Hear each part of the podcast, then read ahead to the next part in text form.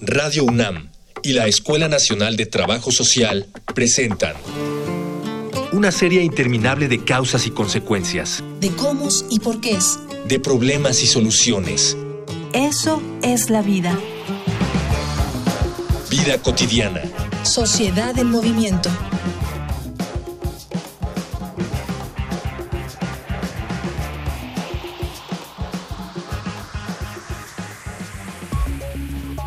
En general, y gracias al modelo económico en el que hemos crecido, consideramos que una empresa funciona mediante un esquema piramidal en el que las jerarquías van de la mano con una especie de derecho de pernada incuestionable. Un presidente o fundador encabeza a los empleados, los cuales en la mayoría de los casos no tienen una idea de colaboración dentro de esa empresa, pues no se consideran una parte integral de ella, sino otra pieza más en un esquema que no los contempla. Sin embargo, y por fortuna, existen esquemas laborales distintos en los que cada componente humano reconoce voluntariamente su lugar, respondiendo a un organigrama más funcional que jerárquico, donde todos aportan su esfuerzo y conocimiento en beneficio de todos. En esta emisión de Vida Cotidiana, Sociedad en Movimiento, conmemoraremos el Día Internacional de las Cooperativas en una charla con la maestra María de Jesús López Amador, profesora de la Escuela Nacional de Trabajo Social.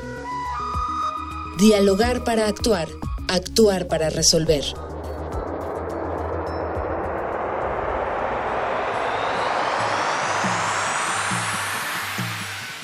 Muy buenas tardes, ya estamos aquí en la Colonia del Valle, Radio UNAM, nuestro maravilloso programa Vida Cotidiana, Sociedad en Movimiento. Mi nombre es Ángeles Casillas y de verdad me da mucho gusto coincidir nuevamente con quienes nos escuchan ya desde hace casi más de año y cachito que tiene nuestro programa. Hoy vamos a hablar de un tema importantísimo económicamente hablando, si hablamos de organizaciones, de solidaridad, de acompañamiento, si hablamos de cómo podemos hacer y qué estamos haciendo para generar otro tipo de economía. Hoy justamente el título del programa es Economía Solidaria y el caso de las cooperativas. En particular, tenemos diferentes medios de contacto. Si ustedes tienen alguna duda, alguna pregunta vinculada con nuestro tema, por favor, muy atentos, escuchen. Facebook, Escuela Nacional de Trabajo Social, ENTS, UNAM. Twitter, @comunica, ENTS. Instagram, comunicación, ENTS. Regresamos ya, espero que hayan anotado nuestros contactos, háblenos, escríbanos, estamos con mucho interés de conocer algunos aspectos relacionados con este programa o algunas temáticas que deseen que se aborden en este espacio. Le doy la más cordial bienvenida a quien nos acompaña hoy en nuestro tema Economía Solidaria, a la maestra María de Jesús López Amador. Ella es académica de la Escuela Nacional de Trabajo Social, profesora de carrera. Maestra María de Jesús, muy bienvenida. Muy buenas tardes y muchas gracias por la invitación. Al contrario, maestra, gracias por estar con nosotros en este maravilloso programa. Vamos a iniciar. Fíjate que en nuestro programa nos acompañan personas adultas mayores, personas jóvenes, familias que nos escuchan en diferentes espacios. Entonces, como a manera de introducción, siempre hemos considerado empezar como a contextualizar qué son las cooperativas, maestra María de Jesús, qué son estas economías solidarias. Empecemos. ¿Qué debemos entender por una cooperativa? Bueno, cooperativa es una organización básica que tiene distintos fines. Pueden tener fines sociales para prestar un servicio, para brindar algún apoyo a sus miembros que integran la sociedad, o bien son formas de organización que se dedican más a producir o a generar hacia la sociedad como empresas sociales, ¿no? Esa finalidad es una organización que sirve para algo. Sus fines son sociales, pero también se dirigen en el plano económico, fundamentalmente. ¿Qué sería lo primero, lo social o lo económico? ¿O confluyen ambos fines en una cooperativa? Bueno, su origen está en lo social. Posteriormente se fueron concentrando en la parte de la economía, las viejas organizaciones mutualistas de la Nueva España, que es su origen principal, pero van por los dos caminos. No se puede quitar uno de otro porque la finalidad de estas formas de organización de los miembros que forman una cooperativa es ayudarse mutuamente. Y por eso está muy vinculado con el término economía solidaria. Juegan un papel importante porque hoy, ante la gran crisis de este mercado capitalista, las cooperativas vienen a brindar una alternativa. Son estos espacios de producción, pero no son espacios de producción que vengan a lucrar y a competir de manera desordenada. Son espacios donde el intercambio, los productos que se generan por los grupos de cooperativistas tienen un fin para brindar un servicio con las comunidades aledañas o regionales o los mercados regionales o para atender una necesidad propia de una comunidad en particular, ¿no? Entonces sí juegan un papel importante en generar lazos, muchos lazos de ayudar al tejido social y generar estas formas de participación para potencializar a los socios que forman esa cooperativa fundamental. Maestra, en tu experiencia, estos socios, estos miembros de las cooperativas, ¿qué motivaciones tienen? ¿Cómo surge? ¿Está determinado por objetivos en común o se construyen estos objetivos a partir de necesidades que se hacen colectivas?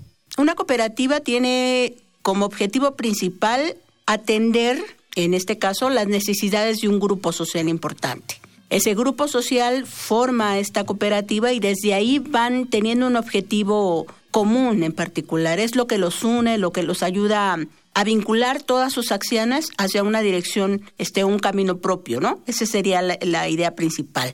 Pero además entre los motivos están los lazos de afecto, los lazos de ayuda mutua, el tener ese objetivo en común para que todos los socios salgan con beneficios por partes iguales, su actuar de manera democrática, la distribución equitativa hacia adentro de los socios. También es cómo podemos ayudar, en el caso del grupo que lo configura, cómo podemos hacer para prestar bienes y servicios a todos los miembros de la cooperativa.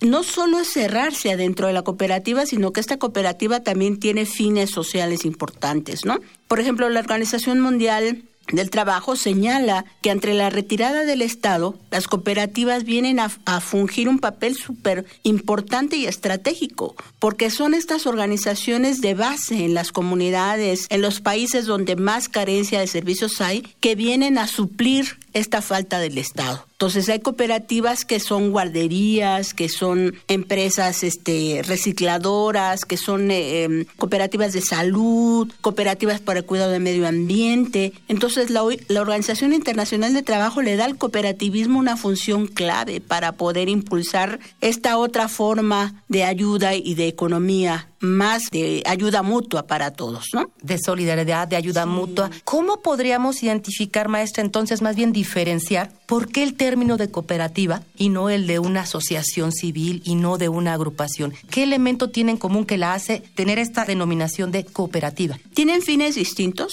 Siempre hay como autores o especialistas que marcan esos fines, ¿no? Una empresa, en general, la empresa que actúa en el mercado, la empresa capitalista, tiene fines de lucro. Sus finalidades son generar ganancias. Una cooperativa tiene fines sociales. Su finalidad es colaborar, ayudar y brindar apoyo a los miembros que forman esa cooperativa. Entonces, los fines son distintos. Los fines son democráticos, los fines son de ayuda mutua. Los fines también tienen que ver con que lo que se haga se reparte en partes iguales. Una acción democrática y equitativa para todos los miembros que forman la cooperativa. Esa es, yo creo que su función principal, mantenerse unidos con un fin común. Yo creo que es un componente importante, ¿no? Sí, con esto nos queda como mayormente claro esta parte de la cooperativa para fines como más de apoyo hacia el interior del grupo. Algunos ejemplos de cooperativas en México. Yo realicé un estudio en 2010 sobre las cooperativas en la Ciudad de México. El gobierno del Distrito Federal en ese entonces generó un programa de fomento cooperativo 2007-2011. Y fue muy interesante porque impulsó que se formalizaran muchas cooperativas. Las cooperativas existen, tienen más de 150 años en México y en el mundo mucho más. Pero como una alternativa y una estrategia para el empleo y la formalización, este programa de fomento cooperativo generó muchas cooperativas. Y yo me fui incorporando a esa participación y me interesó mucho ver las cooperativas de mujeres. Ellos hicieron cooperativas para producir los uniformes escolares. Este programa social que brinda uniformes gratis a las escuelas primarias y secundarias del Distrito Federal. Esa experiencia fue muy rica porque lo que se logró con estas mujeres ya de edad y que no tenían trabajo, no solo fue integrar una empresa, ser productivas, organizarse, generar empleo, ser una alternativa de empleo importante y de ahí poder producir un bien En este caso era un bien llamado uniformes escolares que se repartían en la sociedad. Ellas cuidaron muchas cosas, aprendieron muchas cosas. Yo creo que esa experiencia la tengo muy presente. Se formaron más de 630 cooperativas de toda naturaleza, de transporte, de cine, de ahorro. En este caso fueron de transformación, de producción de uniformes escolares. Y fue muy rica esa experiencia en el Distrito Federal. Actualmente yo creo que faltaría algo por el estilo. No es porque las hayan dejado en un segundo término, pero creo que hoy más que nunca vemos que en el plano de la sociedad no solo es esta experiencia desde la parte oficial, hay otras experiencias desde la parte informal. Estamos viendo estas otras cooperativas y mercados de intercambio y de trueque que van, por ejemplo, para producir bienes o productos orgánicos. Y entonces estamos viendo otros ejemplos ahí en estos terrenos que se quedaron vacíos del sismo de hace un año. Se hicieron como estas cooperativas para intercambiar y generar trueque entre los productores de productos orgánicos. Muy interesante. Todos los tipos de cooperativas, es decir, se rompe las reglas. Hay cooperativas para todas edades, para todos objetivos, para todos fines. Voy a invitarla, vamos todos a escuchar datos que nos ilustran más acerca del tema que estamos indagando. Estamos con el tema de cooperativas y economía solidaria. Escuchemos Infografía Social. Infografía Social. El primer registro histórico de una cooperativa data del 14 de marzo de 1761 en la localidad escocesa de Fenwick, donde las hilanderas del lugar llevaron un saco de avena a la casa de un hombre llamado John Walker. Aunque el lugar estaba escasamente amueblado, comenzaron a vender la avena en la habitación encalada de la entrada a un costo bastante accesible. Así se constituyó la Sociedad de las Hilanderas de Fenwick. Para 1844, un grupo de 28 artesanos que trabajaban en las fábricas de algodón de Rochdale, al norte de Inglaterra, establecieron la primera empresa cooperativa moderna, conocida como Sociedad Equitativa de los Pioneros de Rochdale. Como muchos otros trabajadores de la época, los tejedores trabajaban en condiciones miserables y por salarios extremadamente bajos que no les permitían pagar los elevados precios de sus alimentos y otros artículos domésticos. Así que empezaron a reunir sus pocos recursos y mediante el trabajo conjunto accedieron a 4 bienes de consumo básicos a bajo precio: harina, avena, azúcar y mantequilla. Poco a poco fueron aumentando, juntos, su poder adquisitivo. Esta iniciativa se considera el prototipo de la sociedad cooperativa moderna y los socios son recordados como los fundadores del movimiento cooperativo.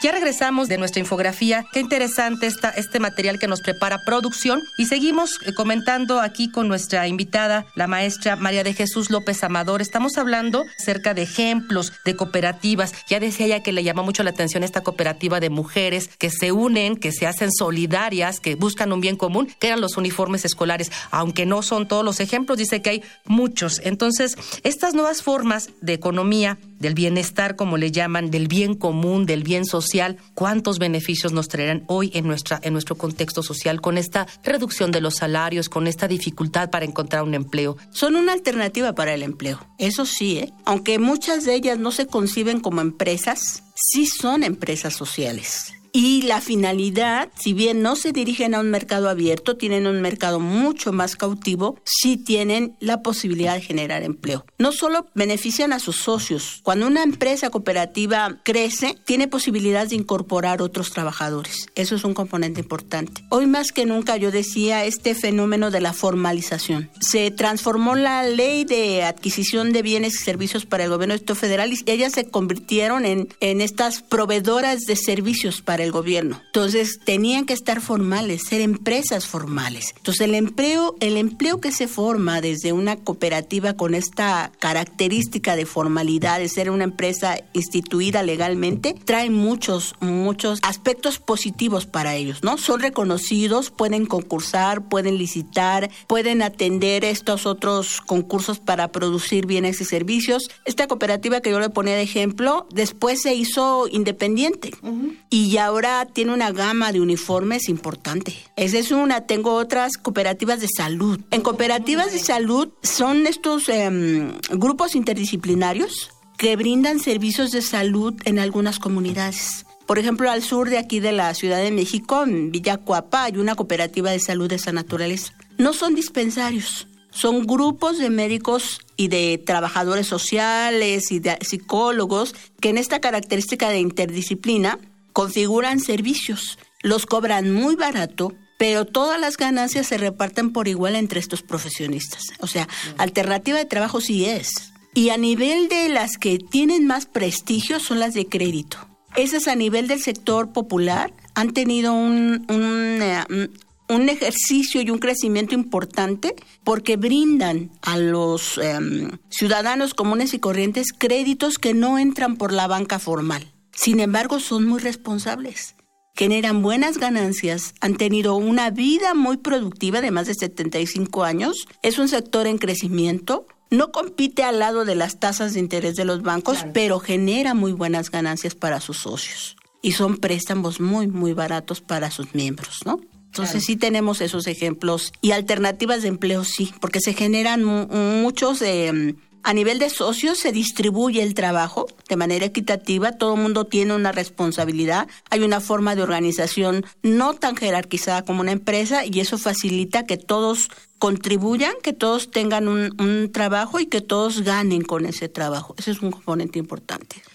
Tendríamos que apostar a estas alternativas que son tan interesantes. Algunas de las dificultades que se pudieran presentar en un grupo que tiene una iniciativa, que tiene un objetivo claro, que empieza a identificar cómo podrían, pues socialmente hablando, ser más productivos, económicamente hablando, tener un ingreso y darse estas formas de convivencia, porque son formas de convivencia. ¿Cuáles serían los obstáculos que podrían enfrentar? Me gustaría plantear algo primero, maestra Ángeles. Fíjese que hemos observado que a nivel de la Secretaría de Economía Federal tienen como un formato del emprendimiento. Son empresas, pero más que le apuestan más al trabajo por cuenta propia. En el caso de estas otras formas de organización para el empleo de las cooperativas, tienen un carácter mucho más colectivo, más de colectivo para beneficio para más personas y tendrían otra finalidad. Cuando me señala usted que qué posibilidades habría de que estas fueran mucho más, potencializarlas mucho más, yo puedo poner el ejemplo de Europa y de América Latina. En América Latina y en Europa hoy se está hablando de otro formato para la cooperación y se habla de esta cooperación entre cooperativas. Claro. Si quisiera poner un ejemplo muy, muy comercial, estamos hablando de Sara. Sara trabaja con todas las cooperativas en Europa para producir ropa. Más de 300 cooperativas trabajan ahí. Y todas ellas reciben ganancias de esta industria con una capacidad de transformación y de adaptarse a las nuevas necesidades del mercado tremenda, ¿no? Claro que el ganador es Sara, porque es la empresa rectora, la multinacional que rige. Pero todas las cooperativas están vinculadas a estos otros consorcios. Ahí habría mucha forma de criticar. Pero yo digo que ahora, yo que estoy viendo estos otros ejemplos en el ejercicio propio de las comunidades, podrían ser una alternativa para jóvenes, por ejemplo, para nuestras profesiones en el área social, formar cooperativas de profesionistas o formar cooperativas en nuestras comunidades brindarían una alternativa, sobre todo cuando vemos comunidades que carecen de muchos servicios. Y la posibilidad de que las mujeres, los adultos mayores, los mismos jóvenes o las jóvenes se formaran en cooperativas, tendrían mucho más posibilidades de alcance para poder producir y generar empleo. Eso sería una opinión mucho más generalizada, ¿no? Sí, claro, y este impacto que se visualiza en la vida cotidiana, esto que podemos identificar, como decía la maestra, jóvenes, mujeres, amas de casa, personas mayores, muchos podrían participar en esta forma distinta de economía de bien común. Como este programa lo hacemos todas y todos, vamos a escuchar Voces en Movimiento. Voces en movimiento.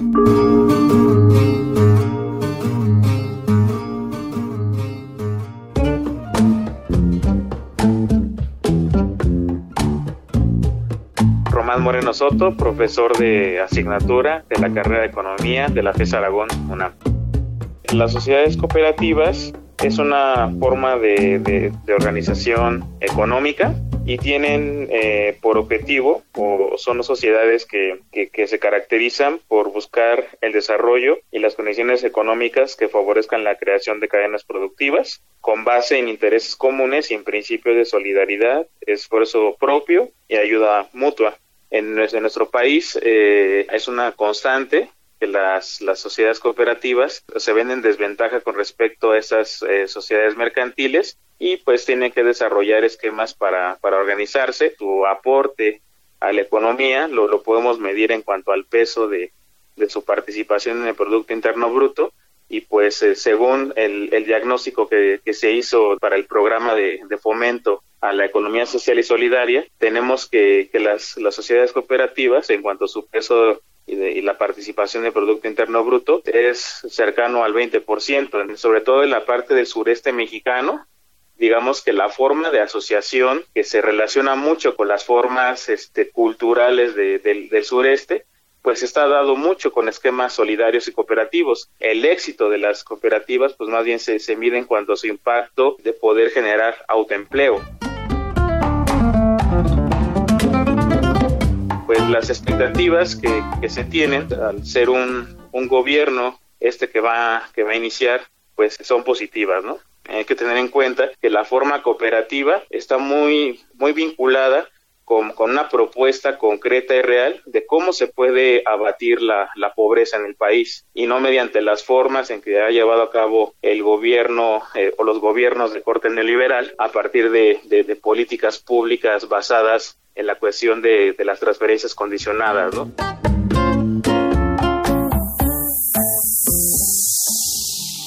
Regresamos de estas experiencias que nos comparte Producción de Voces en Movimiento. Estamos platicando acerca de formas diferentes, de economía solidaria, de formas que hacen que nos organicemos, que se haga el trabajo colectivo, pero también que sea un bien común. Ya nos decía la maestra, nuestra invitada, la maestra María de Jesús López Amador, todo el impacto que esto tiene en la vida cotidiana, pero pues también en la economía de un país, de las sociedades. Maestra, podría ser algo un poquito curioso de mi parte si yo le preguntaría, tenemos un grupo de jóvenes o de mujeres jóvenes y están deseosos de organizarse para generar un bien común, para organizarse como cooperativa. ¿Cuál sería el trayecto, el caminito? ¿Cómo se formaliza? ¿En qué instancias pues se regulan este tipo de formas de participación colectiva? La cooperativa se registra igual que cualquier organización social. Ese es un componente importante. Y se formaliza como cualquier empresa, más cuando tiene objetivos de esta naturaleza. Ante Hacienda, ante la Secretaría de Relaciones Exteriores, ante la Secretaría del Empleo, ya sea del Gobierno del Estado Federal o ante la Secretaría de Economía del Federal, ¿no? Sería un componente importante. Y la otra es que tiene que darse de alta en Hacienda para ser un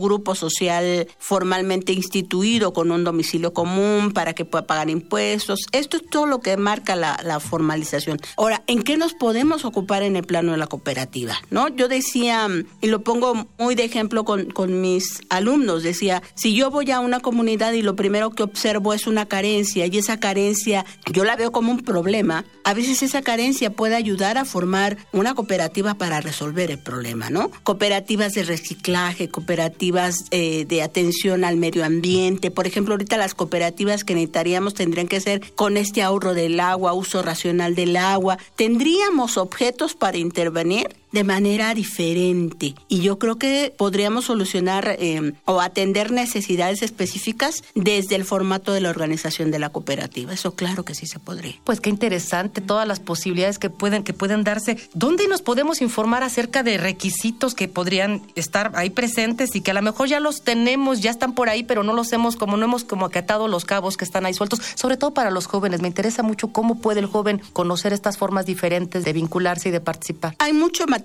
en internet, de programas de capacitación para el fomento cooperativo. Hay organizaciones de cooperativas, está la Federación de Cooperativas del Distrito Federal, la Nacional también, que es gente que está siendo preocupada por transformar la ley de cooperativas. como un compromiso político y social importante, y hay en otros espacios que se pueden brindar apoyo desde la formación para cooperativas. Está Indesol, está la Secretaría de Economía, está la Secretaría del Empleo del Gobierno del Distrito Federal, que yo creo de la Ciudad de México, ya no es del Distrito Federal, que ya tendría como ese cometido de brindar capacitación, y claro, la Escuela de Trabajo Social. Yo creo que nuestros alumnos y algunas profesoras que se han vuelto especialistas, el Consejo Consultivo de Cooperativas, que esperemos que no lo quiten, por ahí anda también funcionando, tendría esa finalidad de brindar capacitación, orientación, asesorarlos en los trámites y formar el proyecto de la cooperativa. Porque una cooperativa sin proyecto pierde mucho tiempo. Tendríamos que tener un proyecto muy claro para poder funcionar con un objetivo que nos guía hacia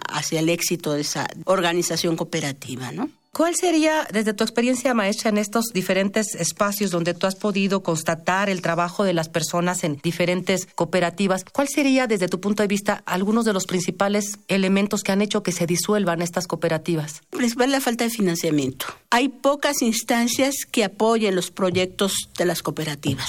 Eso ha sido una queja constante de las cooperativas, ¿no? Y en toda América Latina, no es un problema solo de México. La otra es que tenemos ejemplos en el problema de la tramitología. Esto que yo decía de los mecanismos de formalización para poder licitar, concursar, para ser prestador de servicios en general, no solo para un gobierno o para la federación, también tiene muchos problemas, porque su capacidad de respuesta es un poquito más lenta por la falta de financiamiento. Y la otra también yo creo que es la cultura del trabajo.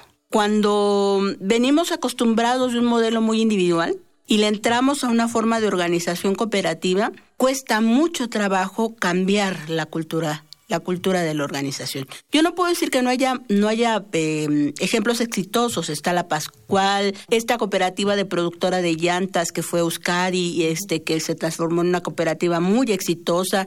No lo puedo negar, hay ejemplos de esa naturaleza, pero sí, a nivel de cooperativas empezando, que están haciendo, que están germinando, sí tienen algunos problemas con la cultura del trabajo. Yo creo que ese es un principal componente. Cambiar los valores de la acción de los trabajadores que se organizan para un bien común tiene muchas dificultades, porque hay que cambiar mentalidades y eso también se lleva un poquito de tiempo. Sí, porque finalmente la cooperativa la integran personas y las personas tienen una cosmovisión, idiosincrasia, cultura pues diferente. Sí. Tendríamos que apostar al bien común. ¿Qué tendríamos que estar reforzando en los espacios escolares, digamos, en nuestras niñas, niños o adolescentes para que trabajen en equipo, para que sepan potenciar esto que es el apoyo, la solidaridad para generar un bien común? El modelo de escolar que conocemos es el de las cooperativas escolares, ¿no? Estas que consumimos dulces y demás adentro de la escuela y luego se reparten las ganancias entre todos los niños al final. Yo creo que podríamos tener mucho más cosas. Otras formas de cooperativa, hay muchas escuelas que tienen sus huertos, que producen alguna fruta, que ayudan a los niños a involucrarse más en el aspecto de la comunidad y podría hacerse desde ahí una buena semillita para iniciar. Yo creo que eso que señala usted a nivel de programas de modernización y de reforma educativa, tendríamos que involucrar a nuestros niños desde la educación básica en formatos de cooperativa. Yo creo que eso ayudaría mucho para todos nosotros. Sí, porque finalmente estamos hablando de un bien social, de un bien común que impacta en lo individual, pero que tiene trascendencia en lo colectivo, y eso no solamente pensando en un formato de cooperativas. Creo que el desarrollo de una sociedad tiene que estar vinculado con estos elementos. Con un tejido social mucho más fuerte. Yo creo que hoy lo que estamos viendo es una sociedad que está teniendo muchas dificultades para funcionar porque su tejido social está debilitado. Y yo creo que la solidaridad, entendiendo la solidaridad como esta capacidad que tiene la sociedad para adaptarse, para ayudarse, para ver al otro con un sentido humano, yo creo que será un componente importante, ¿no? ¿Por qué solamente somos solidarios cuando viene una situación de emergencia social, ¿no? Y ahí sí no podemos negar que hay diferentes manifestaciones, muestras, pero pues hay también cosas que podemos construir desde lo colectivo, nuestros propios contextos. El cuidado del ambiente, la limpieza de las áreas urbanas, mejorar las escuelas. Yo creo que hay muchas cosas por hacer y que se pueden hacer desde las cooperativas, claro que sí. por supuesto, desde las cooperativas, retos todavía que tenemos que enfrentar y ojalá que se puedan lograr con la participación de la sociedad organizada, el acompañamiento económico que necesitan nuestras cooperativas, el agilizar los trámites para que estos no sean tan tediosos, tan densos, sí, y por supuesto, ir cultivando una cultura del trabajo, del bien común. Que estos modelos impactan de manera positiva, de verdad, en nuestra vida cotidiana. Quiero agradecer a quienes hacen posible desde la producción, hacen posible este programa, por supuesto, nuestro productor Miguel Alvarado, Cindy Pérez también, Luis Tula, Jorge Herrera. Hoy en los controles nos acompañó Francisco Mejía. Muchas gracias, Francisco Mejía. Y también muchas gracias a todos los que hacen posible este programa, que son ustedes quienes nos escuchan desde casa, desde su auto, desde su móvil. Gracias y esperamos de verdad con mucha confianza volver a coincidir en otro programa más de Vida Cotidiana, Sociedad en Movimiento. Me despido, soy Ángeles Casillas. Hasta luego. Vida Cotidiana es una coproducción entre Radio UNAM y la Escuela Nacional de Trabajo Social.